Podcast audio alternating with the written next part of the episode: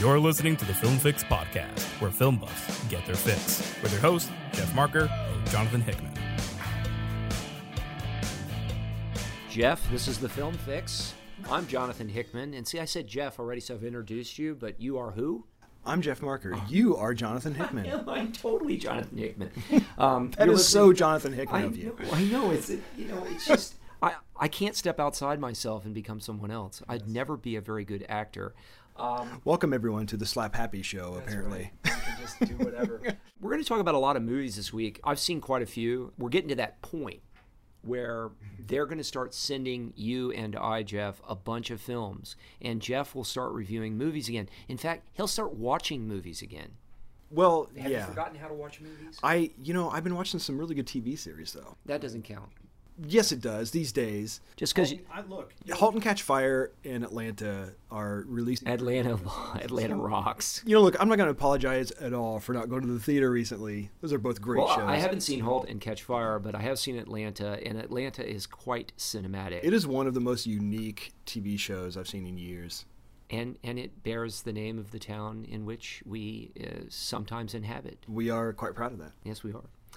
So this week we get just such a real groundbreaking action film called Jack Reacher, and it's never, Never go, back.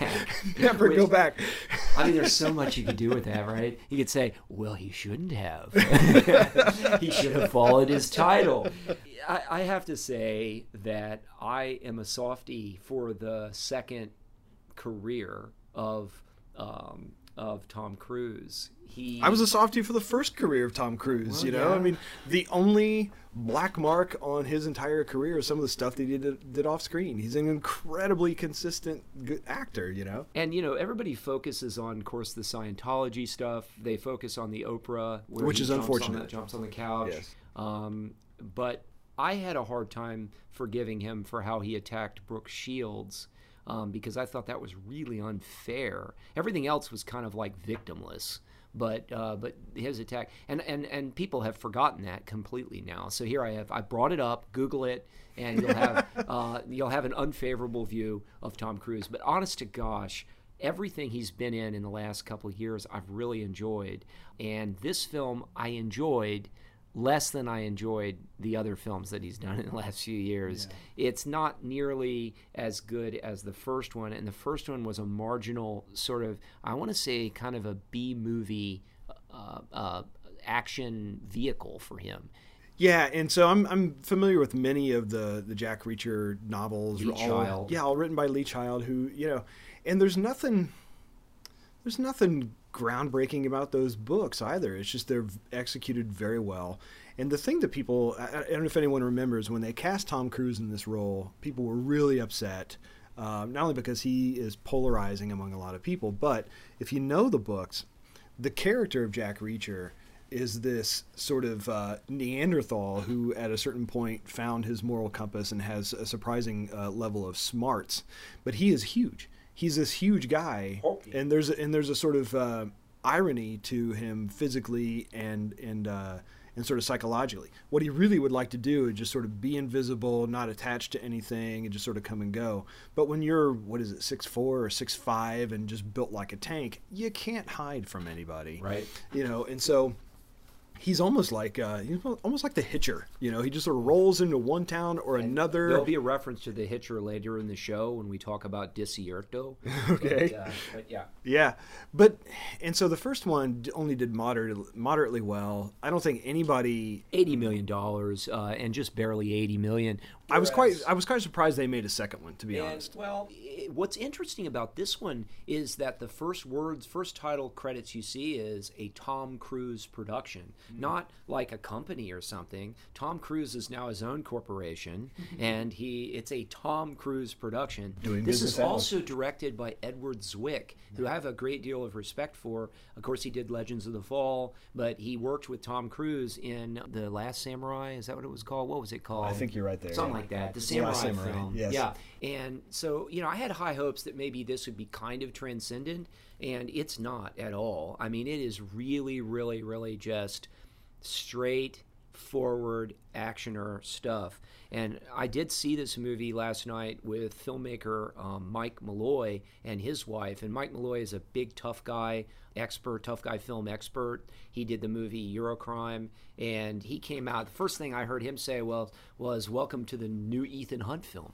you know so it's like you know this jack reacher guy is so resourceful so i'll, I'll give you the setup so jack reacher is having this kind of I, it's kind of a phone relationship, uh, non-sexual, but a phone relationship with this this major that's sort of take a, taken over his job, and she is played by Cobie Smulders.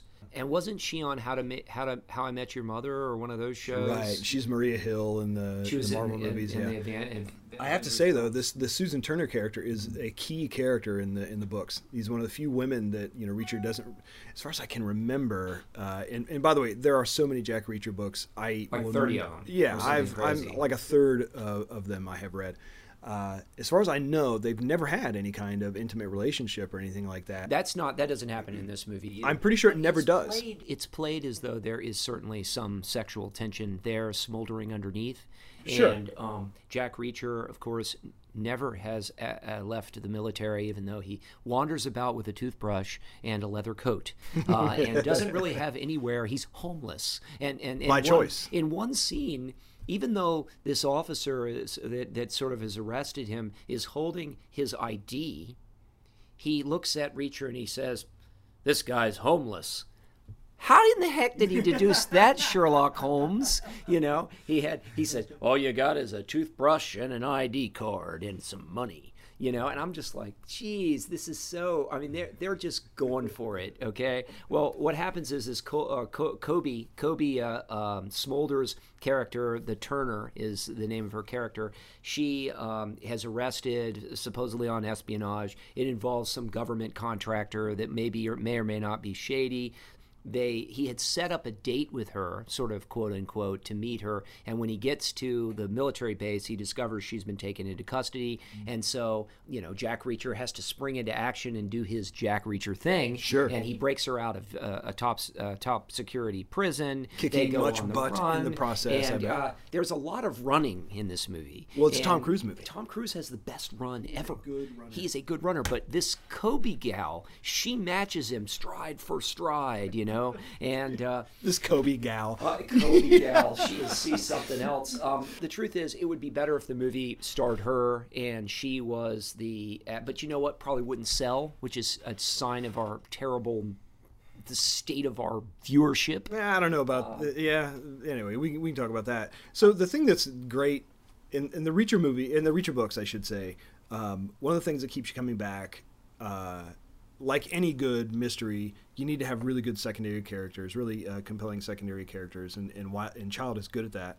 needs to be a decent mystery. Well, there's a there's a couple. There's the little girl that uh, is his suppo- is Jack Reacher's supposed illegitimate daughter, and that's in there, and that works. It's a little cutesy in places, and the end epilogue denouement is a little stretched out and makes me kind of start looking at the lines in Tom Cruise's perfect face because he is in his 50s and he doesn't look it at all It's until science. that last scene because I guess the scene was the slowest part of the movie and really quite boring and cheesy. And I looked at him and I said, "Oh yes, maybe he is 50."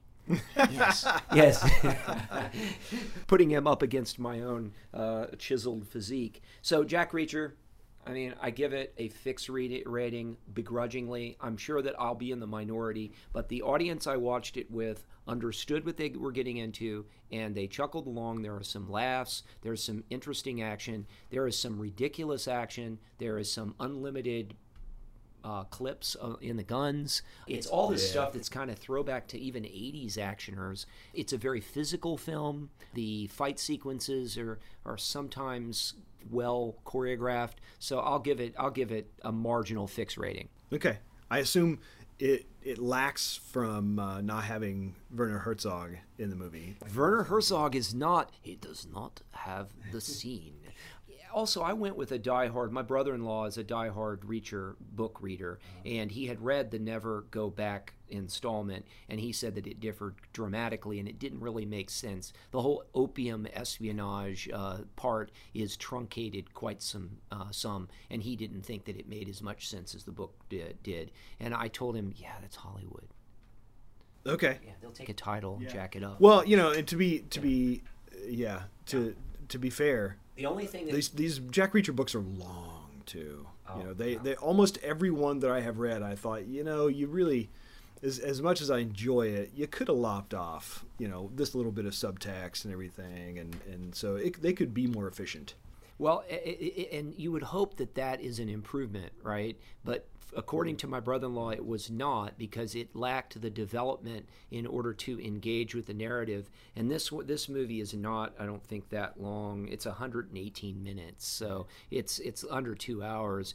the The thing is, adaptations in uh, in Hollywood of novels um, in recent years, the best adaptations have been where they take uh, YA material, young adult material that may or may not have been skillfully written, and they improve upon the ideas in those novels. And and I have seen that. Other than that, taking uh, this, of course, Jack Reacher's no classic literature, but if they take classic literature and adapt it, they usually strike out. Right. So, so shifting gears, okay, we go from an action film, cheesy B grade action film, to a highbrow Kelly Reichardt film. Did I get that right? Reichardt? As far as I know, so certain women certain is what we're talking about. women. And this movie is opening in Atlanta this weekend. It may have opened, I know it did its festival run. Everybody loved it. But they loved it while they were drinking coffee and sort of rocking in their chair to stay awake. I, and I say that with all due respect to all of the Reichardt movies I've seen. So I've seen Old Joy, which was the one that kind of broke it open for her. Then um, I saw Wendy and Lucy, which I found really good. I really enjoyed it, but it is a difficult film, to say the least.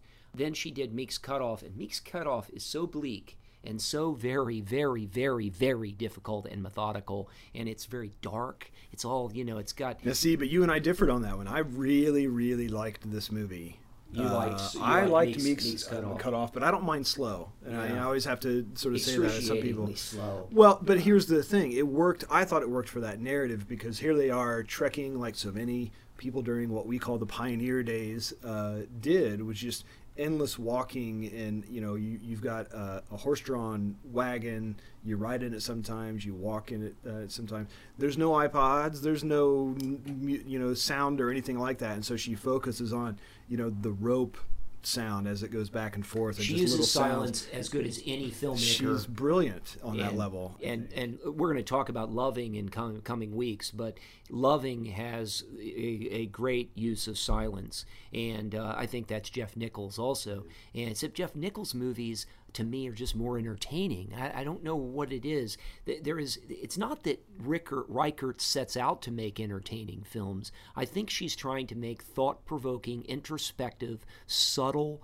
Yes. Uh, narratives that say something about the human condition. Yes. I don't know that she's talking about politics, although she did Night Moves, which was the environmental, I call it environmental terrorist movie, which I didn't see. So I can't. I just, I just from reading about it and seeing the trailer, I need to see Night Moves. That's Jesse Eisenberg, Peter Sarsgaard, I believe, is in that. Anyway, this movie, Certain Women, three stories, four women. Laura Dern is just lovely and her narrative is the one I like the most, and it opens with her. She's a lawyer in a small town in, I want to say, Wyoming. Basically, she is helping uh, a fella out. He is going through a bad time in his case because it's a work. It's Jared Harris plays this guy, and he has he has been injured on the job, and he he took some money, workers' comp money, and now he can't sue uh, his employer in a tort case because the workers' comp money was inadequate to take care of him, and he's losing everything, and he's confused because of his mental, uh, you know, injury. And that story to me is very fascinating and interesting, and it's so small and, and so insightful and so real, and yet very interesting and very tight. Laura Dern is having a relationship uh, this is how they sort of interact. These narratives is having a relationship with Michelle Williams' husband, and we see that at the beginning.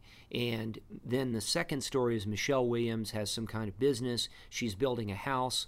Her husband is James Le Gros, and he is he works for her, and she is has a daughter and they're thinking about this town, I'm thinking about building this house. They go and see, and I cannot say his name right, Rene Aber. You, you know how to say his name? Auberjonois. Auberjonois. That is the French pronunciation. I have no idea whether he uses that Yeah, pronunciation or not. he's he's great, and he's only seventy six. It seems like he has been with us in in roles for as long as I have watched movies. Okay, he has a fantastic scene where they go out to the to his house, sort of in this uh, sort of country area and they're wanting to buy sandstone from him that is this sort of antique sandstone that's I say antique because it had been used in another construction and it's in his yard and he is he is he is either either somewhat confused or befuddled and he keeps talking about things and the conversation is very circular and it's brilliant writing but it's also brilliant acting. And so that scene alone is just a is just a keeper. Then the third story involves uh, Kristen Stewart who plays a young lawyer who has taken a um, a a has taken on the obligation to teach a class, and she has to drive a great distance, something I know a lot about. It's a lot of a lot of reasons order- for you to connect to this movie, by the yes. way. Yes, in order for her to teach the class, she has to drive a good distance, and she kind of has this interesting relationship with one of her students. But this person is not really her student. This person has stumbled into the class out of curiosity and just kind of sits there. And this it's a young girl, and she is, she she works on a farm, her family farm with horses, and it's pretty sweet, and yet. Reichardt doesn't want it to be sweet.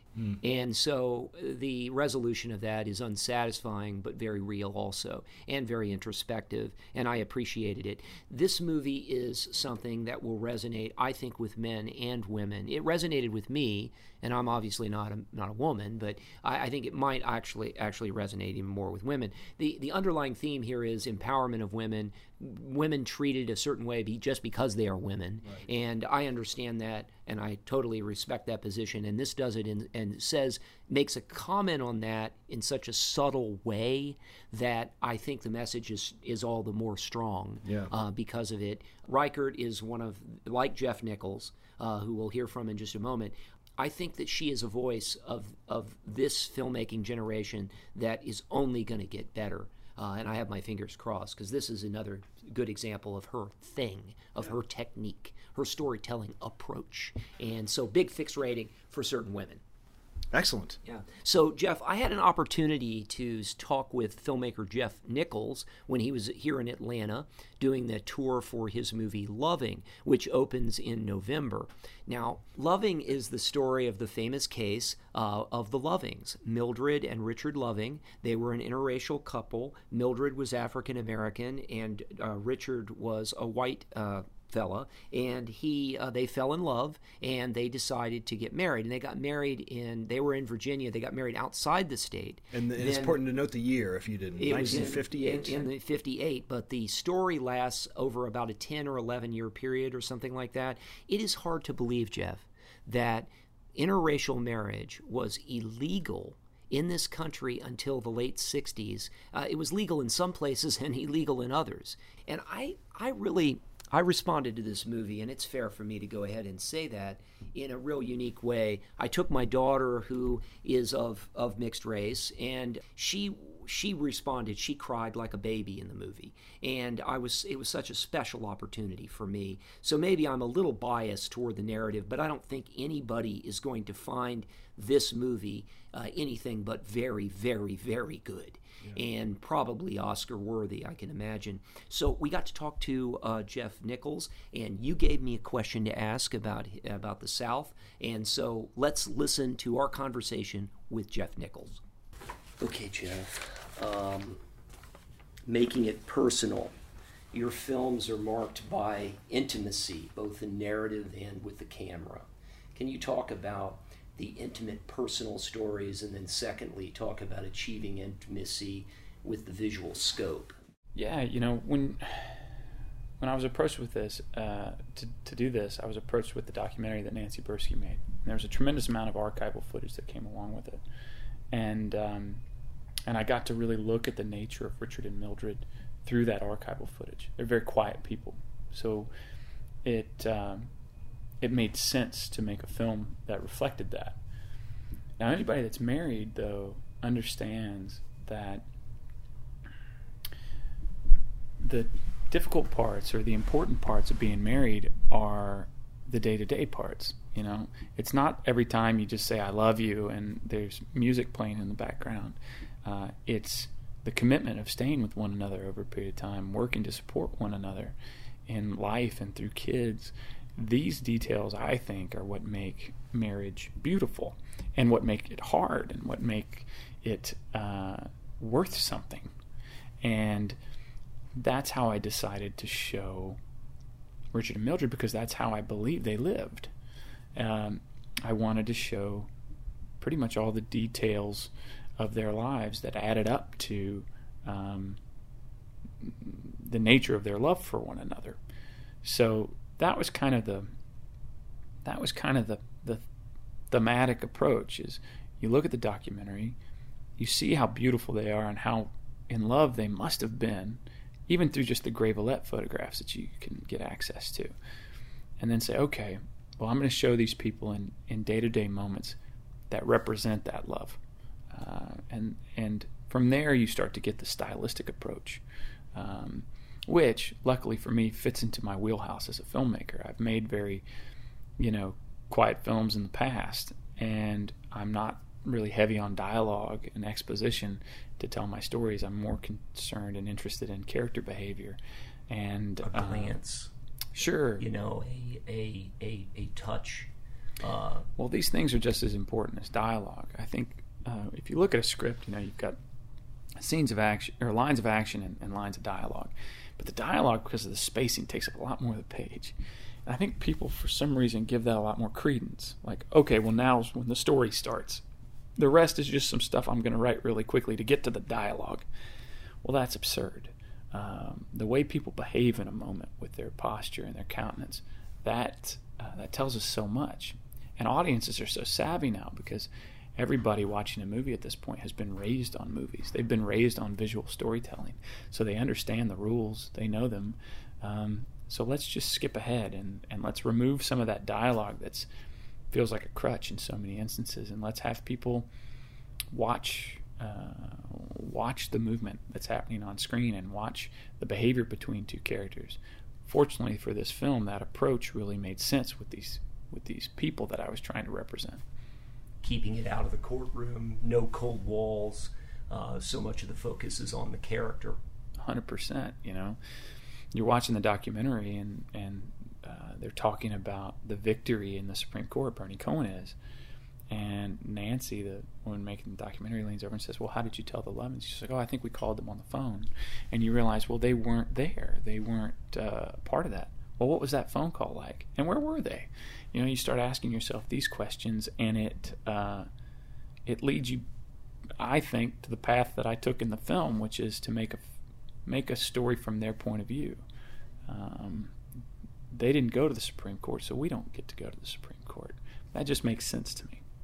Now, visually, you worked with Adam uh, Stone on all your films, yeah. and they're all on film. Uh, yes. Uh, you didn't shoot this digitally. No. Um, how do you achieve that intimacy, visual scope? Uh, you know, working with him, the consistency has to be good.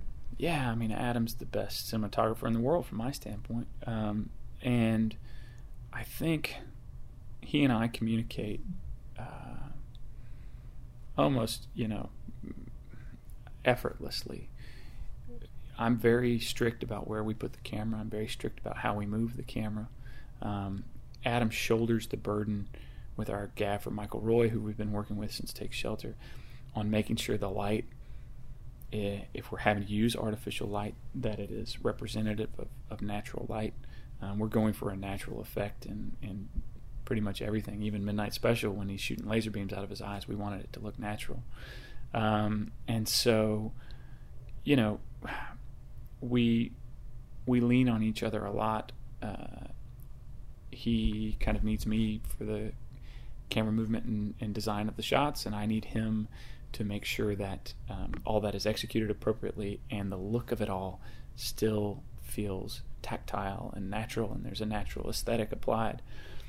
You know, specifically about camera movement, this is the first time I've ever had camera movement that's not specifically tied to physical character movement. Usually, um, I, I, just loathe unmotivated camera movement.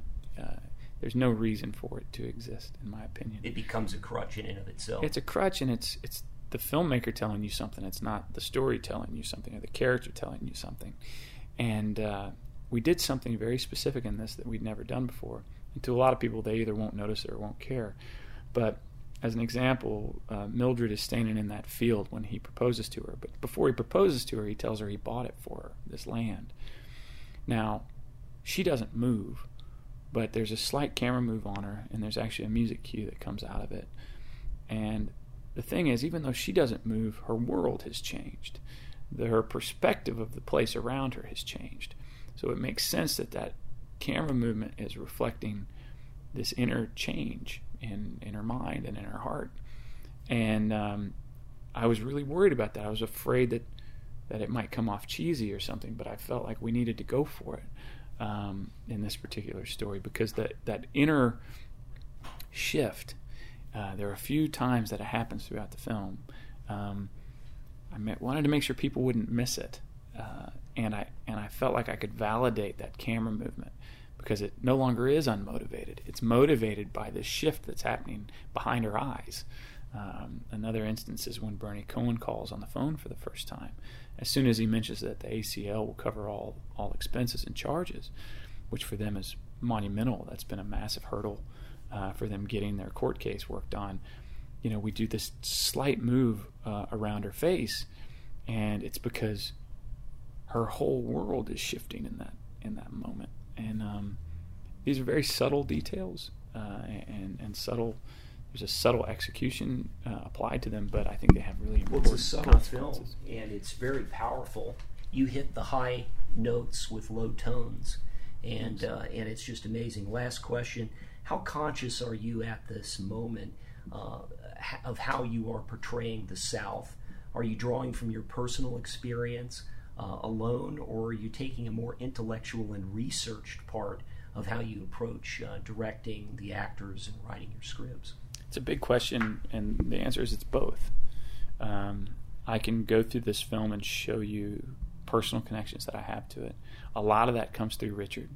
Uh, Richard just reminded me of my grandfather. You know, he was a working class guy that would say maybe five words over the course of three hours and uh, and despite that, I understood though that he cared for me. I understood the emotions that he had going around in his head, but he just wasn't very good at enunciating them or showing them. Um, but I also very much connected with Mildred in terms of this love of place. You know, uh, there's a point in the film where she makes the decision to move her family out of D.C. back into Virginia and live in hiding under threat of uh, arrest or, or much, much worse. And why? Partly to be close to her family for sure, but also she had an idea of home. She had a connection to nature that as a southerner I feel I feel very in tune with. Uh, there's a reason why I write all my films to take place in the South, and uh, and so in that sense, it, these are very personal connections that I'm making to these people and these characters. But at the same time, you know, I was born in 1978. I had to go back and and look at um, not only the state of things uh, in Virginia at the time, but also anti-miscegenation laws as they were written, why they were written, how they were applied, and then how they were defended by Virginia at the Supreme Court level, and then how they were defeated by Bernie and Phil Hirschkopf in their oral, oral arguments in the Supreme Court. So there was a tremendous amount of education that I had to apply and research that I had to apply on this film that I don't have to apply on my other films. Thank you.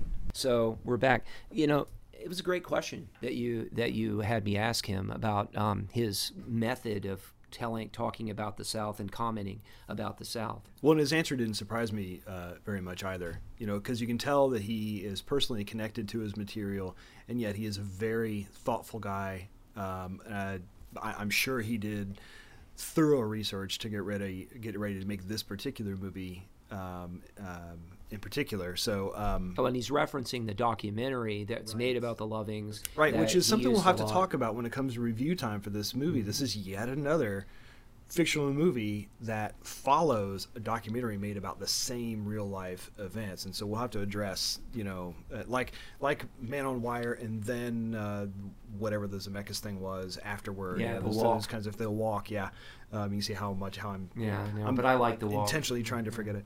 So either way, we'll have to see. So so is this a, a necessary movie? There's there's a questions that we're gonna ask each other. I think. Yeah, and, and we'll save that discussion for a future time. We'll also hear in uh, coming weeks from Ruth Negga and Joel Edgerton, who I also had an opportunity to question and uh, question. Question. Cross-examined him.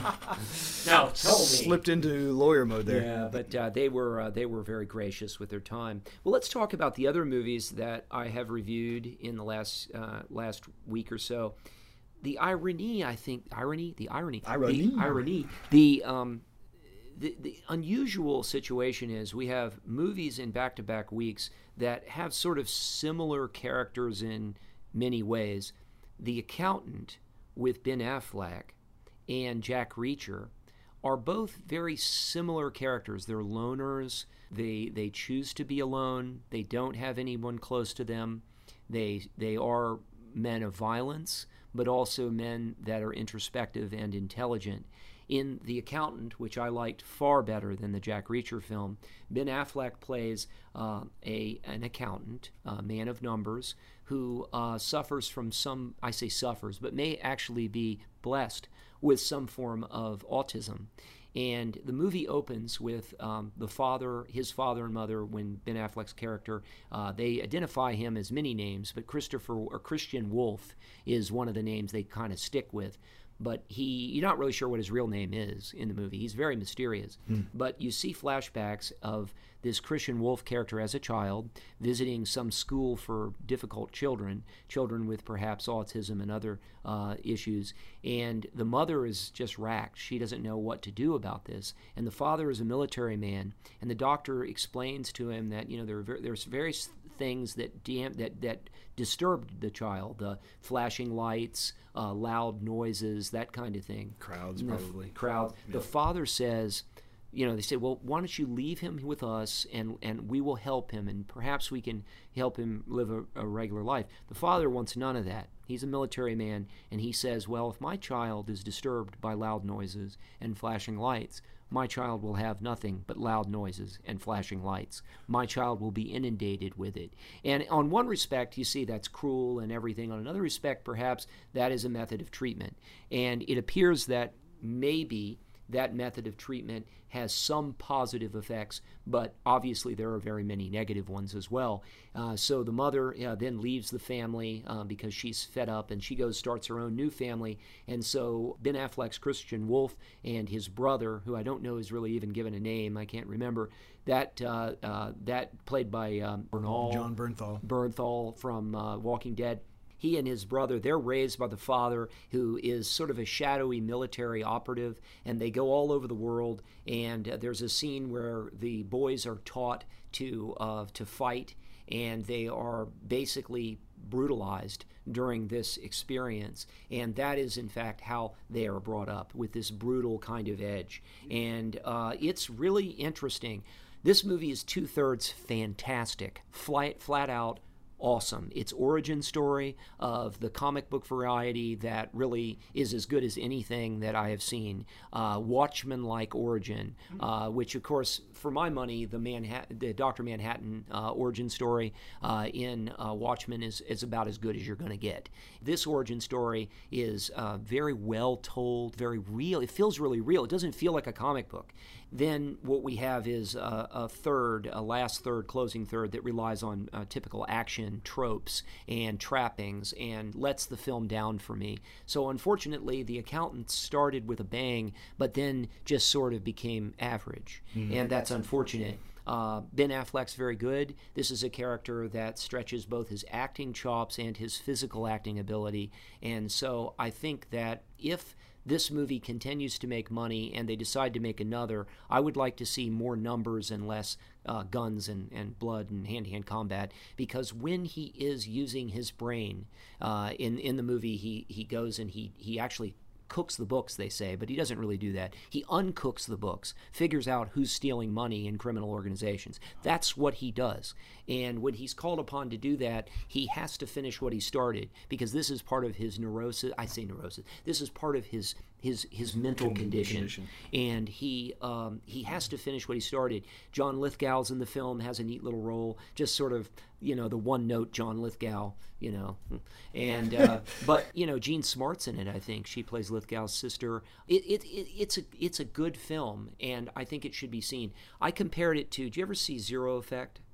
Do you ever see that? Bill No. Pullman plays uh, uh, No, I know what Detective about, yeah. Zero, uh, Daryl Zero. Uh, that that Wait, reminded yes, me of that. Yeah. reminded me of Zero Effect. It um, also reminded me a little of Grosse Pointe Blank. Uh, John Cusack's character could easily fall into this kind of neurotic character, that kind of thing. Also, Matchstick Men, the Nicolas Cage uh, film, uh, that that was a Ridley Scott film of, of, of all things, and I really liked Matchstick Matchstick Men. But again, the character was OCD in that. He had, uh, but but the OCD actually made him a better criminal, made him a better con man. He was able to channel that. Well, that's what they're doing in The Accountant, and and it works for the most part.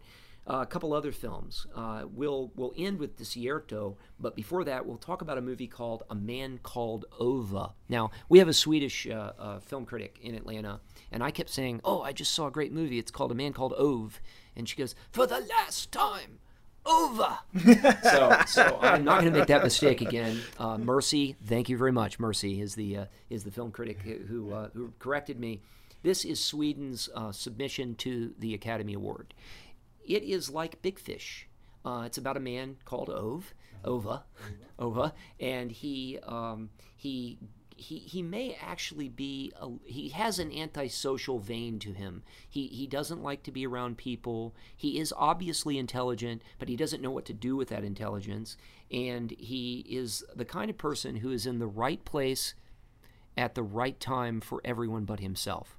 And so throughout the movie, you find him saving people's lives in his life through a series of flashbacks, but never getting credit for it. And if he, in one scene, he runs to a house that's burning, he realizes there's people in the house, and there's a lot of people on the outside of the house saying, What are we going to do? What are we going to do? And without thinking of his own safety, he just runs in and saves a child and another person, hmm. right? And then he, he hands them off and then sees that his own house is now on fire. and he runs to his own house, and his house burns to the ground, and he loses everything. And it's over and over again. You know, his father is killed under certain conditions, his mother has passed away, he's left all on his own. He meets a girl on a train who changes his life, and it is a sweet, sweet love story. But even her situation is one marked by tragedy. Hmm. He also has a very big thing for Saabs. He believes that the greatest car in the world is a Saab, and that story is humorous and yet also tinged with a bit of sadness. So I'm a very big, big fan of a man called Ove. It it got me. Mercy is going to- Ova, sorry, Ova. It got it, it got me. It, it it made it choked me up, and I think that it will also do that to most. Sounds a bit like a fable. It is. It totally is. And um, it it is. It's it's almost magical, but it it isn't. It's real, and it, you can see these things really happening this way. Some of them they do. They're a little contrived and pushed, but it's not nearly like the contrivity and fantastical, ma- magical, fantasticalness that marked Big Fish. But it, it does have the similar thing because you see a life in flashback. Yeah. Last film, Desierto. This movie is is like The Hitcher, and you mentioned The Hitcher, but I would say the 1986 Hitcher. I never saw the remake to The Hitcher, and I never saw the Hitcher television series. But the original Hitcher had Rutger Hauer in it. Yeah. Yeah, uh, her Rutger Hauer, and uh, it had um, C. Thomas Howell, who was in a movie that uh, that I worked on, and I got to meet CT. So I, when I watched Desierto, that is by um, Alfonso Cuarón's son, it's a really neat little film. Uh, it is it is sort of a political. It's sort of like a geopolitical of our time because it takes place on the border between Mexico and uh, the United States, and most the whole movie takes place outside in the desert. You you have uh, you have Jeffrey Morgan playing a uh, an American with the rebel flag and a dog and guns, and he just decides that he's going to start killing these uh, undocumenteds that are coming over the border. And he just has a gun with a scope on it and shoots a bunch of them. And uh, of the group surviving is um, Gael Garcia Bernal. Bernal. I can't get. Yeah, he he's great, and and he is the hero of the story. And there's a, a woman that is with him. She there's no romance there, but he's helping them. And so it's a cat and mouse, and they they run around the desert. And the star of this movie is the dogs because the, the, I say dogs, but there's only one dog. But I heard in an interview with Cuarón that they had to get several different dogs because Jeffrey Dean Morgan, uh, when he would get in his thing, one of the dogs would attack Jeffrey Dean Morgan. so they said, well, we had to get a different dog to do those scenes. But the dogs are running, snarling, biting, uh, chewing, and and just vicious as all get out. And it's really, really good use of dogs. And in the same interview they said that at one point they were like, well, we can't use the dogs. Well, without the dogs, this movie wouldn't nearly have been as effective. So Desierto is really entertaining. Um, it's it's somewhat riveting. We've seen this kind of thing before, but um, very much like Duel or Right. like uh, that's the Steven Spielberg television movie Going way uh, back. with um, uh, with uh, Dennis Weaver or like The Hitcher. So that's I think the compliment I could throw at it, and I think those are those are high praise. I, I give a fixed rating to Desierto, and if you didn't know, I gave a big fixed rating to a man called Ova. so, so I think that's it, Jeff. You got anything else you want to talk about? Uh, other than the great TV I've been watching, Have you watched Westworld? I have not watched Westworld. It's okay. Yeah. Yeah, you know, I'm I'm uh, I'm sticking with uh, Atlanta and *Halt and Catch Fire*. I'm eagerly awaiting the return of the Americans. Yeah, every, every, everything is good. I have to say, um, we're on the verge of uh, film critic Christmas. You know, film critic holidays because we do start getting the uh, end of the year screeners, and so you and I will have ample material to discuss in the coming weeks. And knocks on our door. Can I come over and watch the movie you're watching? Right. You We know? are we are most likely not available for social engagements from here on till the rest of the year. Yeah. Oh, and I tell you what, November looks bang up. But think but think of the Oh. films that we just dis- discussed today. How different are those films than what we were talking about 2 months ago, you know, over the summer. This is why, you know, I've never even hidden it. I I sort of hate summer, you know. Uh, one or two of these um, you know, blockbusters and spandex is just fine, but when it's week after week after week, it's just it was not a good summer. Um, So I'm really glad to be back in this time of year. We get some higher quality material. Yeah, and hopefully it will be high quality material. I'm looking forward to some of the documentaries. I mean, I've already seen a few good ones. Uh, Lo and Behold uh, is definitely in the running as document one of the documentaries of the year. Um, but probably there'll be better better films. I understand that. Just November is going to bring in so many good films. So I'll be seeing those in the theater as well as trying to watch the ones they send us. So I see Hacksaw Ridge uh, this week. So I can't wait to see that. That's Mel the Mel Gibson's Gibson return Right. and I've heard Bloodfather is really good, and um, and tonight I am going to pay to see the new Michael Moore film because it comes out on iTunes and supposedly was uh, completed like less than two weeks ago. And he's already dumping it out on the world. This is the world we live in. You can just get something out there right after edit. I'm not sure. Forget I should, film festival. I should not sure I should mention this, but there there was a uh, there's an indie film filming in our area. I I shouldn't name it, but they just wrapped last Friday, very very early morning. It's going to show on TV around Thanksgiving. Jeez. It's an it's, it's amazing time. Uh, they are working so quickly, and there's um, just such a there's almost there's going to be a glut of content eventually. And it, right now there's a glut of television content, if you There ask me. And Netflix keeps ordering series. I see, I get I get the emails continuously. So we'll see. But uh, this has been the Film Fix. I'm Jonathan W. Hickman, and you are. Jeff Marker.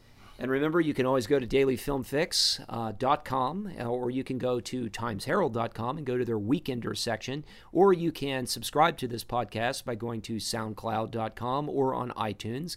Remember, this is the Film Fix where film buffs get their fix.